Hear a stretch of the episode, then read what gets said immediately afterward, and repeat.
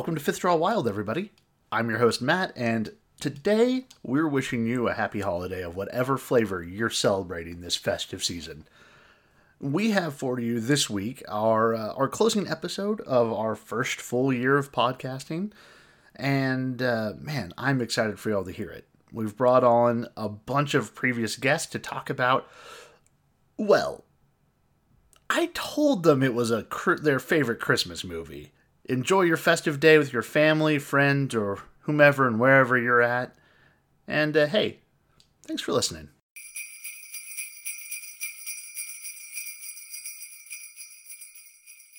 And appropriately enough, our first guest this Christmas special is Alan Sells. Alan, welcome back.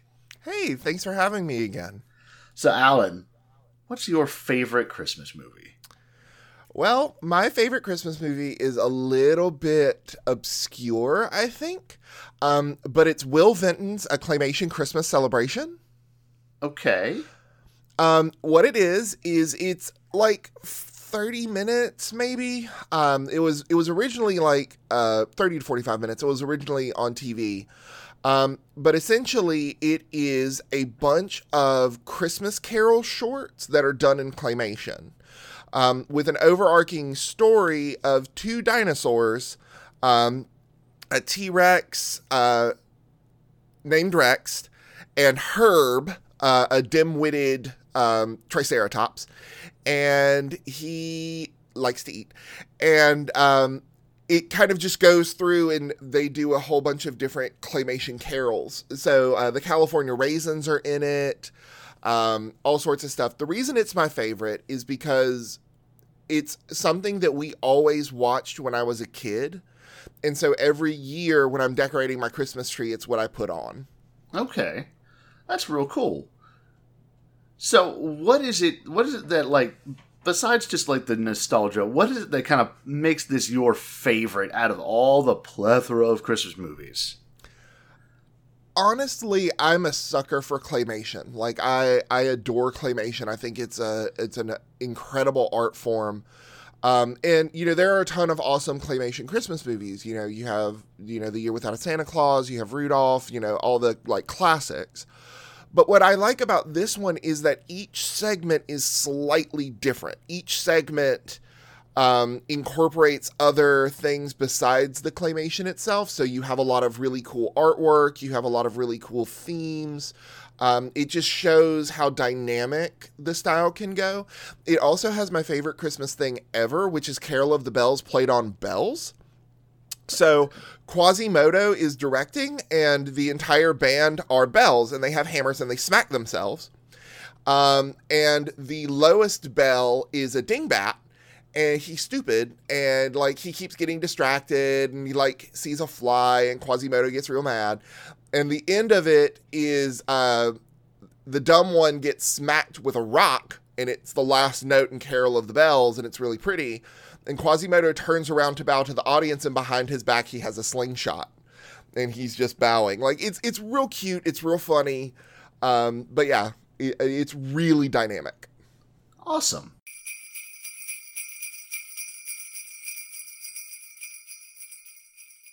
And our next guest on this holiday spectacular is returning guest Shannon. Shannon, welcome back. Hi, thanks for having me back. Hey, Swear, always happy to. I'm not gonna just rant about something insane this time. Look, it's become a landmark feature now. It's it's pretty much where I defied the entire show into no idea what I was doing to. Oh, this is what it's about. Okay. So what if I just you know, tricked you and started explaining Kingdom Hearts right now? I would stop the podcast and then record a buffer where I just kindly point people to you and Jake's podcast, Kingdom Smarts, where you do that for a, a whole thing. It's really great. Uh, but then I would just listen to you ramble on because that entire franchise is bonkers and I kind of love it and I don't know why. My lens of it has also been the uh, Team Four Star playthroughs of it, so I'm sure I'm getting the exact experience that the creators intended. Um, Shannon, yeah. what is your favorite Christmas movie? Uh, my favorite Christmas movie is actually a TV special. It's Opus and Bill's A Wish for uh, Wings That Work. Uh, me and like maybe eight other people know about it. The guy that created it doesn't even like it, but I absolutely love it and I watch it every year. Okay, uh, I am not one of those eight, so tell me all about this thing. Um, well, it's based off a book made by Berkeley Breathed, who's the guy that did like Bloom County, that um like comic strip. Okay. And it's about Opus the penguin, who really wants to fly, but he's a penguin, so he can't. And he writes a letter to Santa asking for wings at work. Strong start. I'm on Yeah. board. This sounds great. It's very cute. It's like it's super witty and funny. Like one of the creators' complaints about it is that he didn't think his comedy style translated very well to animation, but it's still really fun and cute and like it's super different from every other Christmas special out there. Okay. But yeah, it's so it's about this penguin and his friend Cat that's a Bill named Bill. And Bill's like really dumb. He doesn't talk. He's always eating garbage or in a garbage can or just screwing up somewhere in there. I mean, that just sounds like a character that a whole lot of people can identify with just immediately. Yeah, Bill's great. He's adorable, and he's like, he's like bigger than every other character in the show, which is very concerning, especially when there's humans involved. But Oh, you just no. kind of let it slide because it's a cartoon. Okay. Yeah, you can't really just slap real logic onto cartoons. That doesn't that doesn't fly. But yeah, so we get to deal with uh, Opus, who's kind of dealing with the fact that he can't fly, and he gets he goes to like a support group for flightless birds, and Oh, there's like a kiwi in there that's screaming about why his uh, wife let left him for an albatross. Oh. oh no. It's actually really hilarious. Uh, this was done by um, Amblin Television, which is owned by Steven Spielberg, and at the time they were doing Hook. So there's two ca- uh, cameos from Robin Williams and Dustin Hoffman, and Robin Williams voices the uh, Kiwi, and Dustin Hoffman voices a cock- uh, cross-dressing cockroach that kind of interrupts the meeting because he mistakes it for the wrong place. That a very weird special. Perfect. Holy crap, that sounds amazing. Yeah, this special is really weird, but I love it. There's also a pig that thinks it's a rhinoceros. As you do. Yeah, there's like a little thing where he's just like, "Oh, you should just accept the fact that you can't fly as a penguin. Like I've accepted the fact I'm a rhinoceros and I love myself for who I am." And he's just kind of like, "No, but you're a pig. Oh no. You know what? It's fine. Do you?" And uh, there's like three seagull characters that are always making fun of him that he can't fly. So Opus goes and buys like a bunch of balloons and tries to make like a flying contraption, but Bill kind of messes it up for him and like drags him out of the sky and they like wreck the town. And Opus gets really mad and yells at Bill. Aw. Which is very sad because Bill is just like the saddest looking cat. Like he's all broken, and even Opus is like, "There's something wrong with you. Like you have hair growing out of your eyes. Get out of me. You smell like old Brussels sprouts. I hate you." Aw. I just want the best thing for Bill now. And uh, God, what else happens? Uh, yeah. Um, after this is when he goes and writes the letter to Santa because the special kind of starts with him saying, "I'm writing this letter to Santa, but here's why I'm writing it." And it's just like, "Oh, Bill messed up, and now I can't fly, so I want you to fix my wings, Santa." Okay. And then he has like this weird little nightmare that he's flying a plane, but it's sh- like shot in live action. It's like super 1940s looking, and like they open the pilot, the, the plane's starting to mess up, and they open the little door to talk to the pilot, and it's Opus. And they're like, oh god, it's a penguin. so he crashes the plane because penguins aren't supposed to fly, and then he wakes up to for Christmas Day, and uh, or no, it's in the middle of the night that he gets woken up, and the three um seagulls are at his door, just like, hey, you have to come with us. There's an emergency. And they go, and Santa in his sleigh has like crashed in the middle of a fr- like a um like a lake, and they're like, we could help, but like cold water isn't our thing. We can't really do anything. But you're a penguin, so you can do it. So he gets to have his moment. He goes and saves Santa, not because he can fly, but because he swims in water, and that's what he's good at. And then I'm- Santa's basically just like, yeah, your wings are fine. It was courage that made you fly tonight. Like, there's nothing wrong with not being able to fly, because you do it in other ways. Oh my gosh, I love this. Yeah, it's super cute. And then the he goes back to sleep, and the next morning, Christmas morning, all the seagulls are at his door, and they, uh, Opus wears like a little red bow tie. And like earlier, when like all the seagulls were making fun of him, they're like, "What's this? A propeller? So you can try and get in the air? Ah, you can't fly." Aw. But then they're all sitting there like with the little red bow ties. They're all like adjusting it, and they take them. They take them up flying. Oh, that's And- the best. Yeah, and Opus is just like, so whose idea was it to come get me in the middle of the night? They're like, oh, those Bill's. Oh, I love everything about this special, and I'm gonna track it down.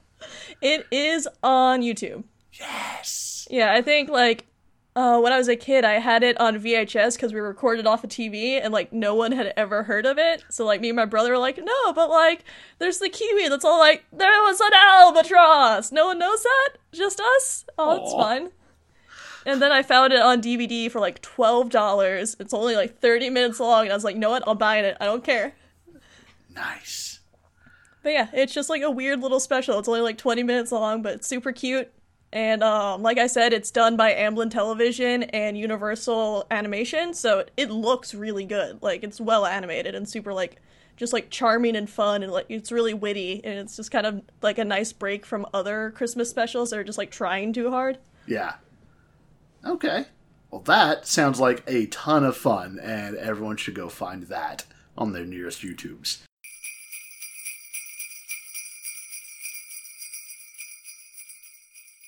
Our next guest on this Christmas special is Christina Woods, our returning guest. Christina, welcome back.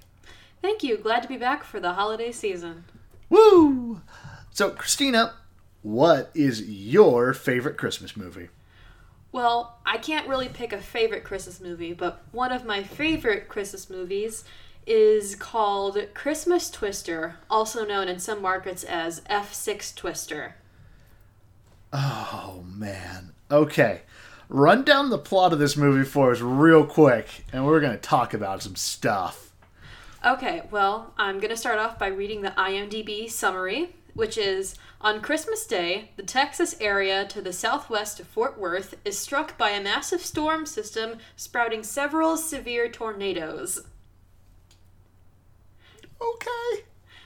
And the sorry for everyone who's listening to this in Texas. Uh, I promise you that it is not a personal attack by me against you, but I guess the director had some issues with it. More more in depth. Christmas Twister is about a meteorologist, a guy, of course. He's the protagonist. He has to be a guy uh, who has always been a big not a not a not a proponent but an alarmist about tornadoes and one day he gets woken up from his sleep because there's a tornado and then he tries to get his wife who is a TV anchor to report on this but her actual but the meteorologist at her TV station refuses to report on it because he doesn't want to be a Scrooge at Christmas and report about this life-threatening tornado outbreak. And there's there's family drama because of course he and his wife can't be on good terms and their daughter is disillusioned with the family and the son is disappointed in his dad because dad made a mistake in predicting a tornado and everyone laughed at him and it all just goes to schlocky pieces and in a terrible collapse of green screen technology and terrible tropes. What a delightful and heartwarming Christmas tale this certainly seems to be. Oh Um, yeah, it's. It, I should disclaim here that it's one of my favorites, mostly because uh, the first time I watched it was with my dad, who is a. I, I'm just gonna call him a tornado enthusiast. He loves weather, and at, I think at one point he actually took a course to get certified as a tornado like recognizer, informant, something like that. So Okay. and I- we watched this movie together, and he loved it, and so I love it. Okay. I, I'm certainly not going to uh, to rain on your parade. There, As I I, li- I live in Texas. I have lived there for a vast majority of my life, and uh, man, look, no meteorologist in this state will ever not report a tornado because uh, we know that deal, and it ain't it ain't good. Um, so Mm-hmm. I'm you- also you from the Midwest. I am familiar with tornadoes. yeah, like that's not a joke. Which you don't mess Yeah. around with tornadoes. Who cares if it's Christmas or not? Um, Mm-hmm. You sent me you sent me a clip. I did send you a clip. I, I want to describe this clip. There there is a mall. Please, please do. And there is a giant, very very bad sci-fi channel original movie quality tornado that Mm-hmm. is possibly approaching. it's very hard to tell what the tornado is actually doing until the very end. Uh, in this mall, there are two girls. Uh, looks One like of them is the daughter of Okay. the meteorologist guy. Okay. Uh, and and the daughter's friend. Uh, Yes. Outside there is a boy that seems to be the bog standard um, preppy or not preppy uh, jockey boy. You're Okay. correct. Yeah. Um, everyone is panicking, kind of like generic panic in the mall, Yes. except these two girls. Um, the boy is outside the mall, um, according to one camera shot, no more than 20 feet away from them. Mm-hmm. And he is banging on the door trying to get in. Yes. And these girls, who are no more than 20 feet away from him, are yelling for passerbyers to let them to let him in. They do not have anything in their hands. They are not restrained in any fashion. And they mm-hmm. cannot be bothered to move 20 feet. And this boy Yep. gets very badly green screen sucked into a tornado, doing the dumbest scream I've ever heard. Yes, and he flails his arms in in mock terror. It looks like something out of like a high school like a high school homecoming dance. His flailing does. It really does. So, um, And you forgot one of the best parts, which is that as the terrible CGI tornado approaches this mall bedecked with Christmas things, uh, there are there are several seconds long shots between the boy outside and the meteorologist's daughter inside as she just stares helplessly and does and says nothing and he stares and does nothing from the outside Yeah, they, they just basically have this staring contest, and if this if the stakes on this scene had actually been real, I can imagine that at some point he'd just be like, "You're you're doing this. You're just you're gonna stand there and watch me die right now." Mm-hmm. And she's just basically like, "Yeah, yeah, I am," and my friend's gonna cry. What are you gonna do about it? It's um horrifying and delightfully heartwarming. Yes. I, I, I used the term schlocky earlier, but I will I will reiterate that just the it's it's so bad it's funny. It absolutely is. I was laughing my head off when I watched it the first time, and just like, oh, oh, Oh, we're there's talking more. about that. Oh, There's no. more. I didn't send you the links to the one where the farmer gets sucked up into a tornado, or where the jerky meteorologist from the wife's news station is trying to go and report on the tornado. But he decides that the best place to report on the tornado is from on top of a water tower in the industrial shipping district with loose shipping containers just scattered all around the background of this scenic shot. I. okay. The glasses have All gone right. onto the forehead. Yeah. Uh, okay. well, this certainly is a movie. Um, dang, Christina, I think you picked the the most banger out of all of these that we're um, going to be talking about. Uh, Yes. There's a couple of mystery ones that I don't know about yet, so we'll see. But man, you took me from zero to JoJo's level of facepalm real quick. I will wear that crown with pride.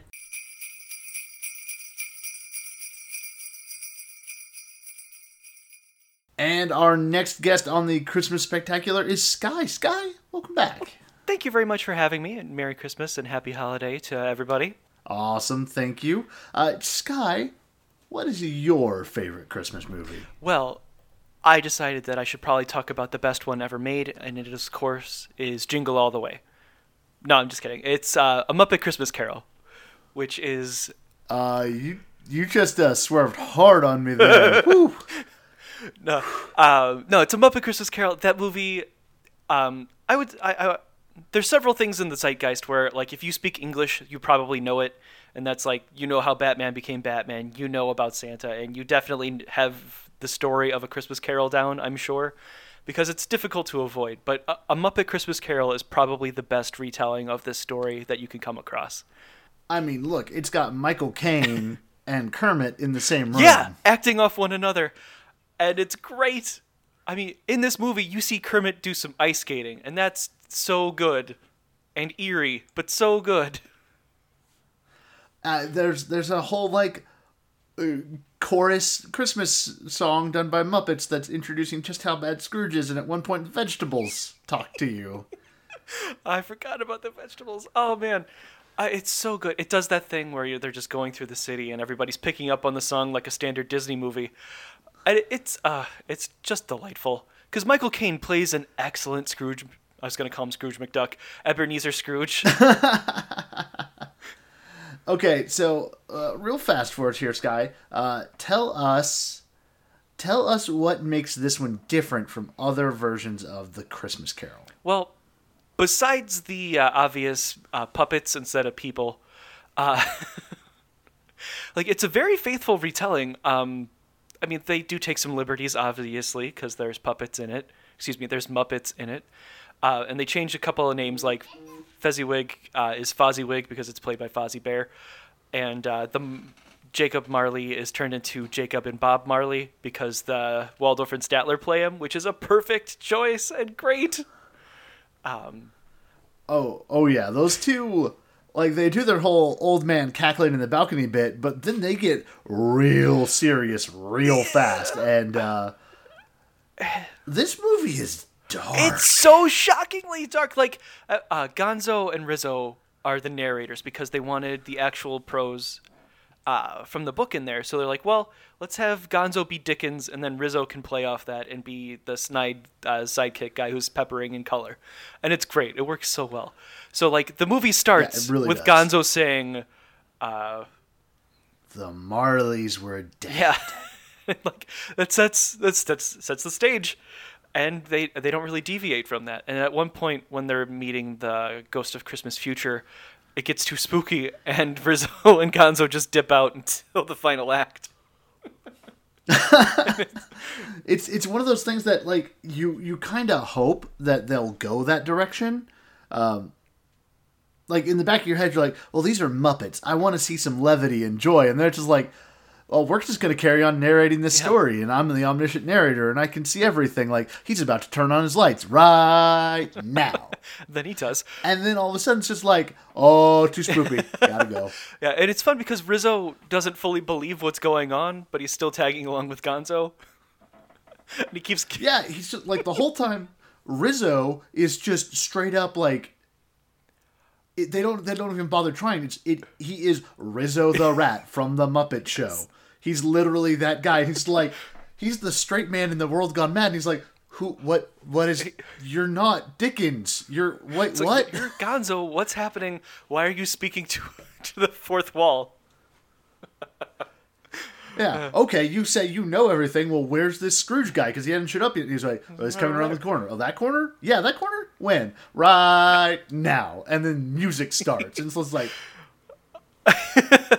It, uh, it's so well executed. It's so much fun. I love the Ghost of Christmas Present also because he's the one that starts out as a giant dude, and as he, you know, as it goes on, he gets older and older.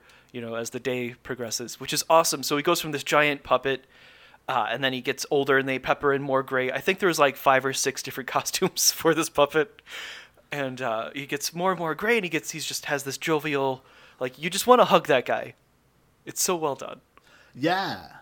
I mean, look, the puppetry here, I I legitimately believe that this was probably the pinnacle of like Jim Henson Productions Muppetry team. Like I know they're still improving, still doing great stuff, but like I think this was probably the best. It it is so solid, and like this was actually uh, Brian Henson's or director directorial debut, to the point where Michael Caine didn't notice that this was his first time doing it, and he's like, hmm, "This guy's pretty good." And when Michael Caine tells you Yeah, that it- you're good, you take that compliment to the you hold on to it forever. This is a solid movie. Like from from all like the the side of like actual film craft, this is gorgeous. Yeah, I, like of Kermit the Frog and Miss Piggy are the the Cratchit family. So there's Robin who plays Tiny Tim. Robin's not my favorite Muppet, but like he, you know, he does well as Tiny Tim as as all Muppets Yeah. do. Um, but like this is the the first Muppet movie that doesn't have um, the Sesame Street Muppets in it. Like there's some Fraggles in it even, but like no uh, no Sesame Street uh, folk, which is fine. I guess. I mean, it would have been cool to see Big Bird or somebody in there, but that you know, whatever. Um, but it's you know, it's a very standard retelling of A Christmas Carol, but it's done in a way where all of the characters are like characters are likable. Because there's some tellings where you're just like, I don't care about anybody here. This guy's just a jerk, and nobody's like, I don't know. For some reason, it's easier for me to latch on to a, a foam latex puppet than it is for some people. Well, I mean, like this is one where you even care about the tiny little rabbit who's singing, who's singing carols at the door, who gets a wreath thrown at his face. Like Yeah. and that should just be a joke, but man, and at the end, that, that little bunny is the one who goes to get the, the giant turkey, the one as big as me. well, a little bigger. yeah, yeah, no, uh, this is a fantastic movie. And So- the the Ghosts of Christmas Past, uh, they shot underwater, so it has this ethereal driftiness to its robes, and it's just it. Uh, I don't know how like they they pieced it together, but it looks so good, and it's told so well, and you hear Michael Caine sing, and it's not bad. It's just unexpected. No, yeah, it's it's a solid, solid Christmas movie. Uh, I have it waiting for me on my coffee table to watch tonight. So because it's the best.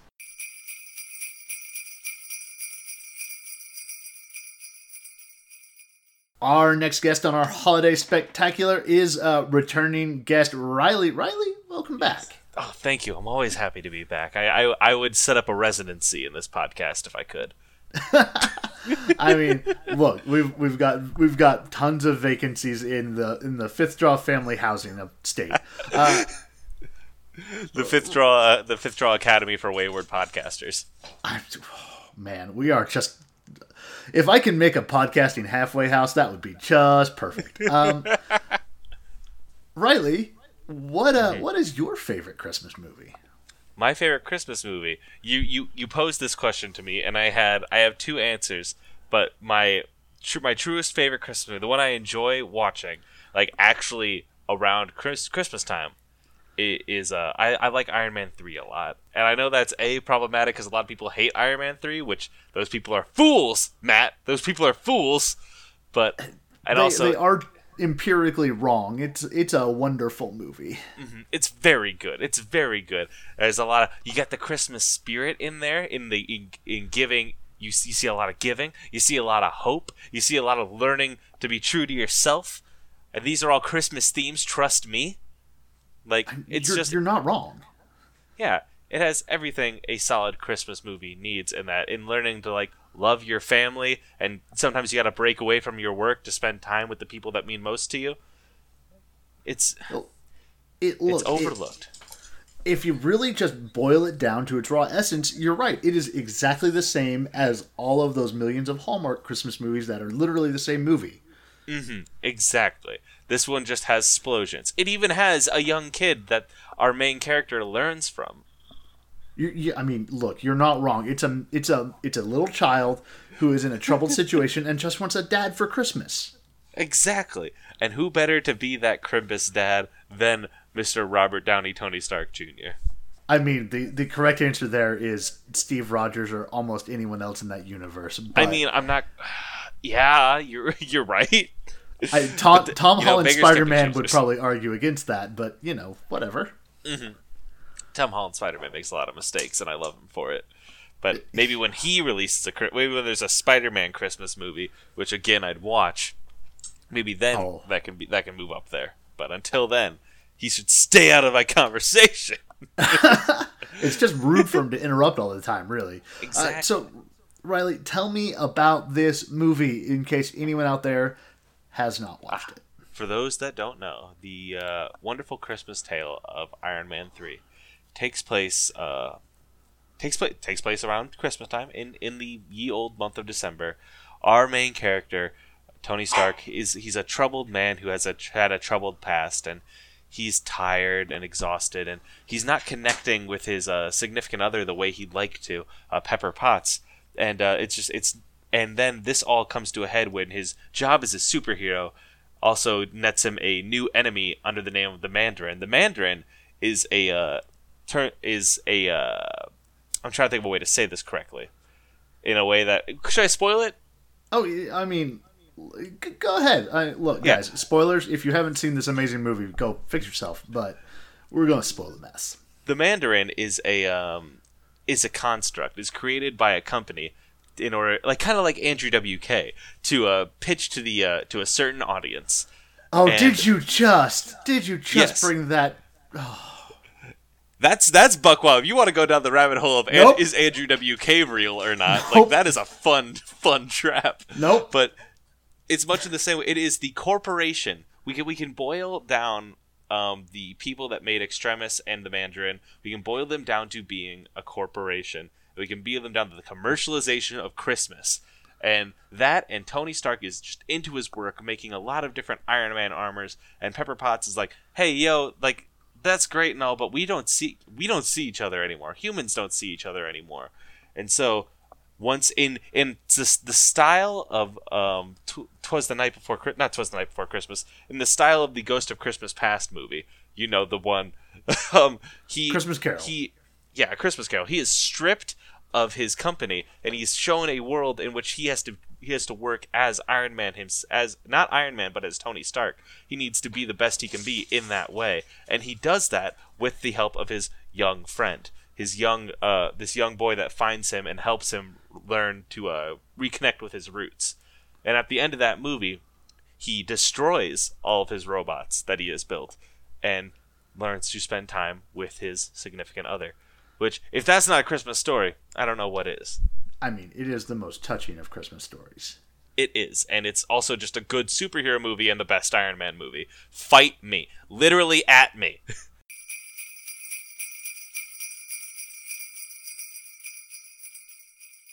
Our next holiday guest is returning guest Joe. Joe, welcome back. Hey Matt, thanks for having me back on this most wonderful time of year. It's the most wonderful time I've been told reliably over the years. Some would say it might be drilled into people's head anytime they go into any kind of shopping boutique. You know, if only they would wait until like November to start putting that stuff up. Maybe just the thought of that wouldn't send me into a blind rage. That's it, man. Once once Halloween is dead and the cool holidays have stopped, like that's all people want to talk yeah, about. this year there was Christmas stuff up in September. So Yeah, same. We we had like mince pies like around the same time, and fucking love mince pies. Not that early. All right, so um, what is your favorite Christmas movie? Well, I have a brand to mainta- maintain. So, my favorite Christmas movie of all time is JoJo's A Bizarre Christmas, Aw. where we follow the story of Jolly Joe Star and his stand Santa Baby as um, we have to go all across Constantinople to capture the uh, Imperial Japanese treasures while fighting werewolf Genghis Khan. I hate you so much.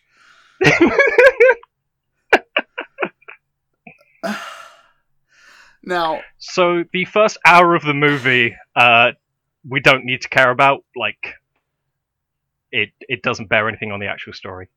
Um, how about I actually talk a Christmas movie that exists and not my fan fiction? oh, thank God, yes, please. yeah. So my favorite Christmas movie is an odd one because I'll throw this out there.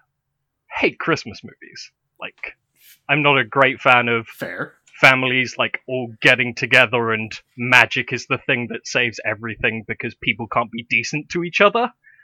Uh, so my favorite Christmas movie is Satoshi Kon's Tokyo Godfathers, uh, which shockingly is an anime. Tell me all about that one. this one actually, I hope, is real. yes, yeah, um, yeah. I, I cry at it all the time, and it's very happy. So, so on Christmas Eve, uh, three homeless people discover a abandoned baby, and they basically spend the entire runtime of the movie up until I think like in universe New Year's Day, basically trying to return this baby to its home Okay. and it gets weird and very action movie, which they like meta say like we're not action heroes, we're just homeless people. but you've got a guy like riding on the side of a truck trying to capture this baby. Um, yeah, so I guess why I like it is, um, first of all, it's Satoshi Kon, and any movie he touches is just so incredibly like directed, and music cues are just so good. But the thing I really like about it is, like I said, that I hate Christmas movies because it's all about families and magic. This is just three people who have awful circumstances, survive together, and then take it upon themselves just to do something good because this one baby will grow up without their parents unless they do anything.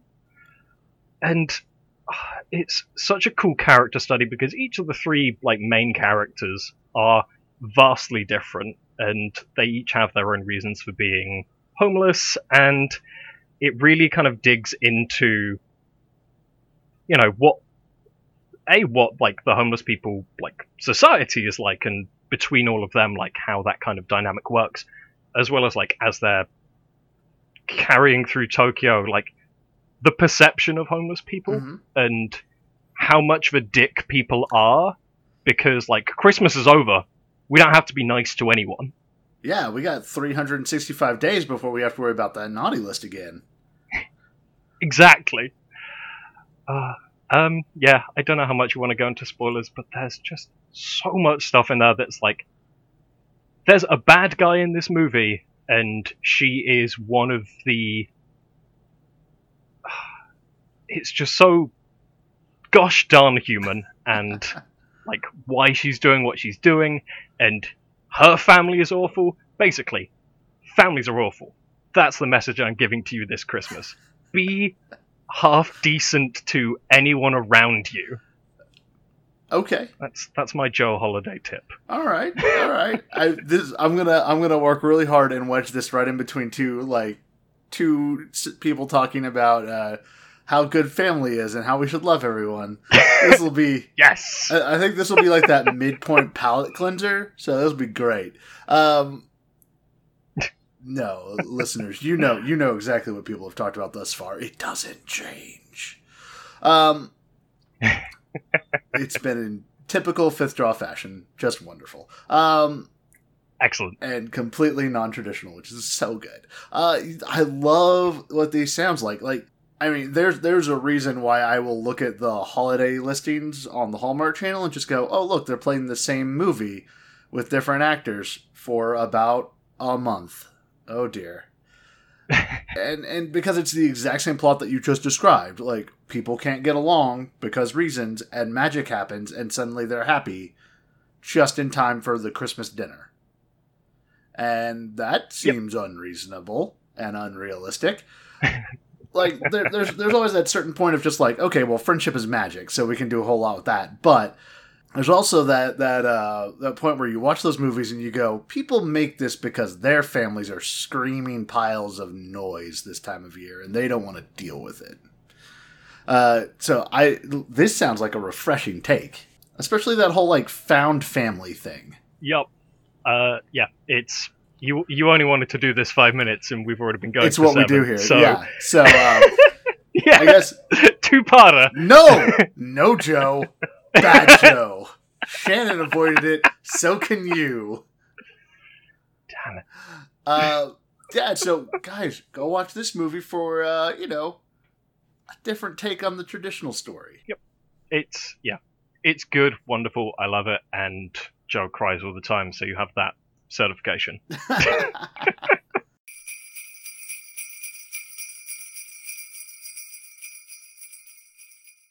All right, and closing out our Christmas jamboree of fun, ladies and gentlemen, it's the one, the only heavyweight hardcore champion of Fifth Draw Wild, Jake Mason. They call me the cleaner for a reason.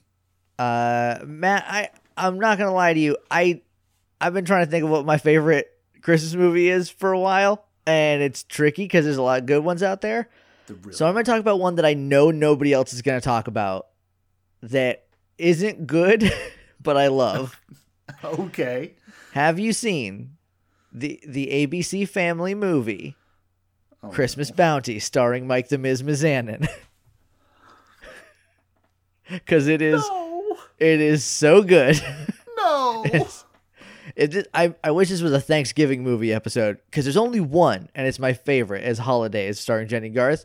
Um, but that's not that's not here nor there. So I'm gonna talk about Christmas Bounty just because I know like people are gonna talk about the Santa Claus. People are gonna talk about Jingle All the Way. People are gonna talk. I mean, I hate Jingle All the Way, but still, um, everyone is unreasonable in that movie. It drives me crazy. uh, people are going to talk about Home Alone, and probably someone's going to talk about Die Hard, like you know all the all the Christmas classics.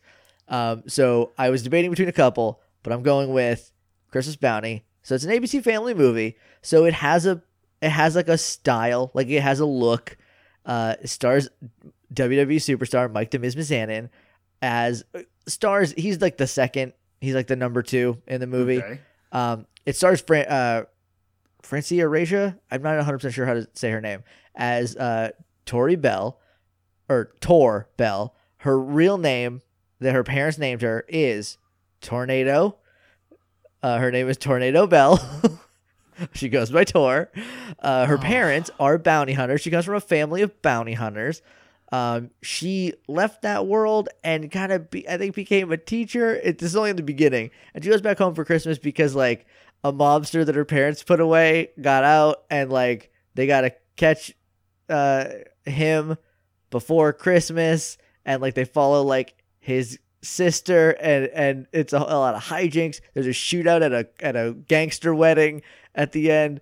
Um, another part of it is she's trying to hide her life of her like trailer trash New Jersey uh family of bounty hunters from her fiance who is like a like the son of an investment banker like he's an investment banker himself like like a very well-to-do posh New York family.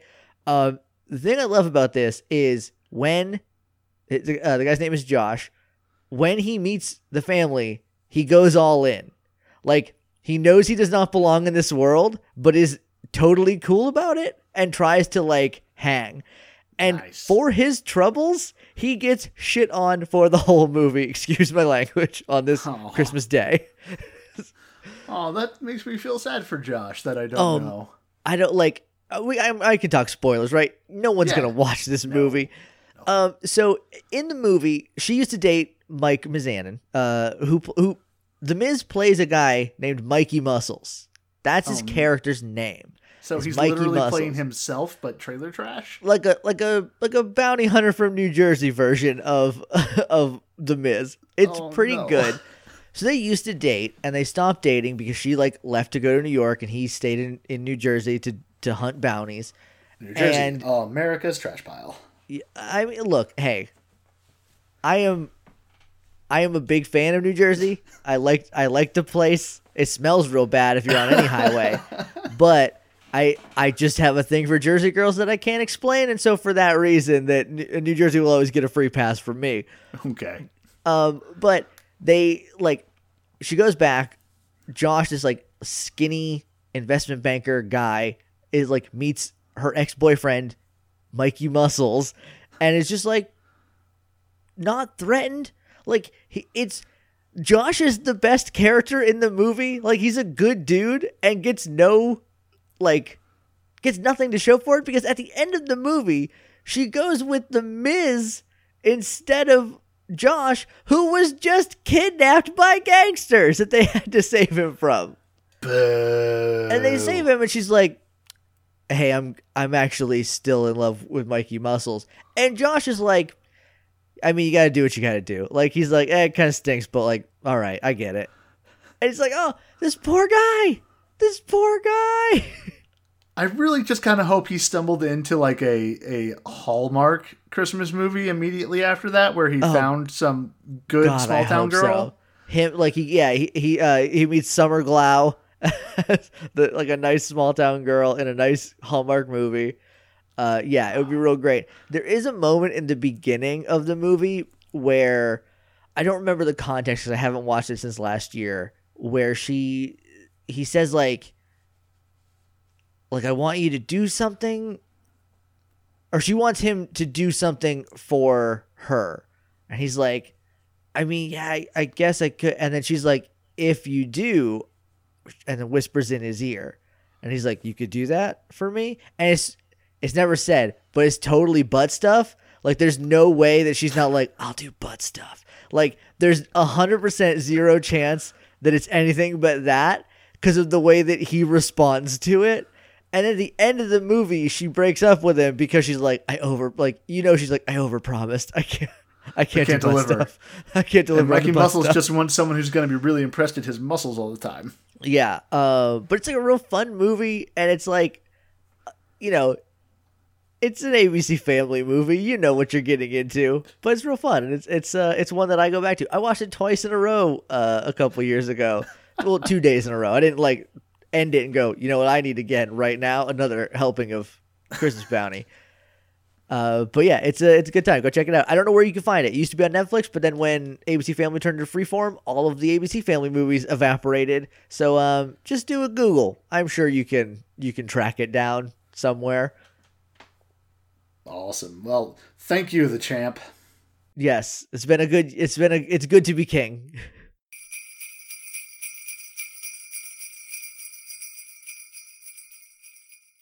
You can find us on the internet at fifthdraw.com, follow us on Twitter at fifthdraw, or email us at social at fifthdraw.com. You can follow me on Twitter at Matt Hoodley. If you enjoyed this episode, why not give us a rating and a review, or maybe tell a friend? Getting the word out helps us immensely. Our music is Arcade Montage by Lee Rosevere and can be found at the Free Music Archive. That's all for this week. We hope you'll join us next week for another episode. And hey, thanks for listening.